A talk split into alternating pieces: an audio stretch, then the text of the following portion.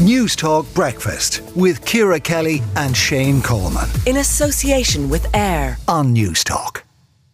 I'm a white Irish parent of brown children. I didn't want them growing up in Ireland. Those are the words of Suzanne Harrington, journalist and author, writing in the Irish Examiner. Suzanne, why did you not want your kids growing up in Ireland? Good morning, Shane. Because morning. I didn't want I I didn't want them othered I wasn't sure I could trust Ireland to not be racist, even unintentionally. Now, I know there's racism everywhere, and I wrote that piece having just seen the video of that little girl who at the gymnastics competition, and it just sucker punched me. And I wrote that piece very much sort of, you know, with a with a with a lump in my throat. So yeah, it, it sort of it, it crystallized just many of the reasons why I think Ireland still has some way to go when it comes to systemic, kind of baked in attitudes to race. Yeah, I, I, I mean, I, I've been thinking a lot about your piece since since I read it yesterday. I have to say, look, I, I'm uh, I'm obviously a white person, um, uh, and my kids are white, so difficult for me to say. But what I can say I, uh, is two things. One, I've been involved in the GAA for the, best part of twenty years, coaching kids. I have never seen anything remotely resembling uh, racism, and it wouldn't be tolerated. Absolutely, would not be tolerated the second thing is I actually did chat to a couple of people yesterday who who have um, black kids, and I asked them what their experience w- was like bringing up, um, raising raising kids uh, in this country, and they were overwhelmingly positive about it. They said they didn't e- experience. They said there's always there's always elements of racism, but they were on the whole extremely positive about it. I think, as two white people, it's not really our you know it's not it's not for us to say is it but i my my no that's why i asked those people that's why i asked oh, other yeah, people yeah, who yeah sure. Now, I think that I think my, my go to person is Emma Dabiri because she's black and Irish, and you know she writes very very vividly and very powerfully about what it was like growing up in Ireland as a mixed or uh, you know um, dual heritage per- kid, and she said she was unspeakably lonely and isolated. And that yeah, has Ireland not changed since then, though? I suppose is my question. I mean, I'm looking at the census. Twenty percent of the twenty percent of the population was born outside uh, this country. We're a much more multi multiracial society, multicultural society, I should say. We're getting uh, now there, than we? then.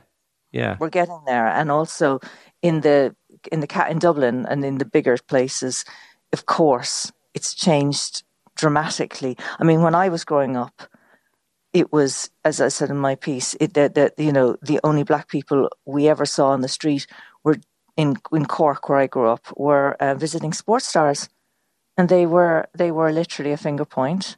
So mm. to hear people of color with Irish accents is not something that I grew up with, and perhaps my reluctance to bring my kids up in Ireland stems from a time when racism was explicit, abusive, and endemic, whereas today it isn't. Clearly, it isn't.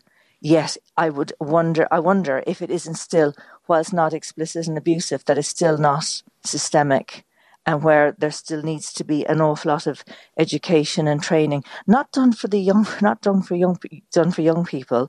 Nobody is born racist, but for systems that still perhaps carry it. Yeah, and, and look, I, am not trying to get into an argument with you, Anton, but I, I don't see evidence of systemic racism in Ireland. There's absolutely evidence of racism in Ireland, but systemic racism?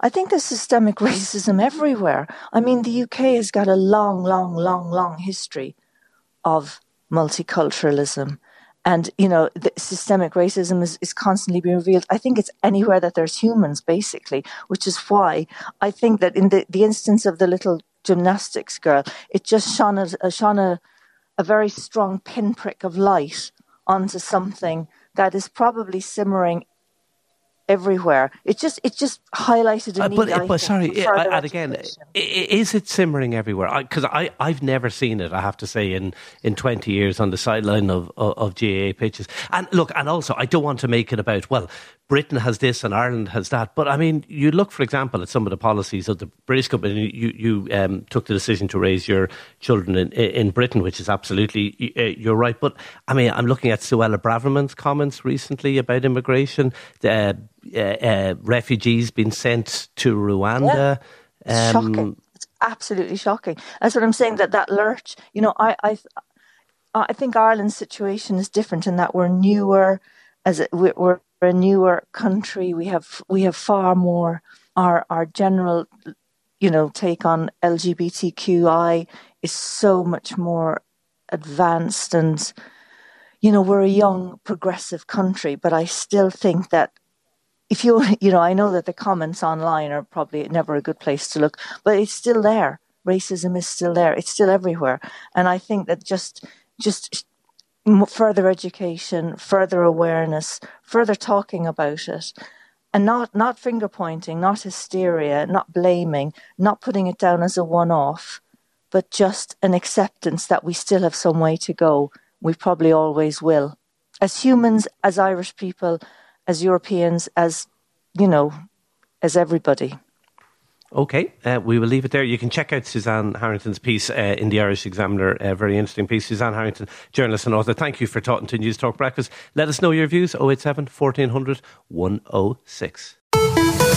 News Talk Breakfast with Ciara Kelly and Shane Coleman In association with AIR. on News Talk.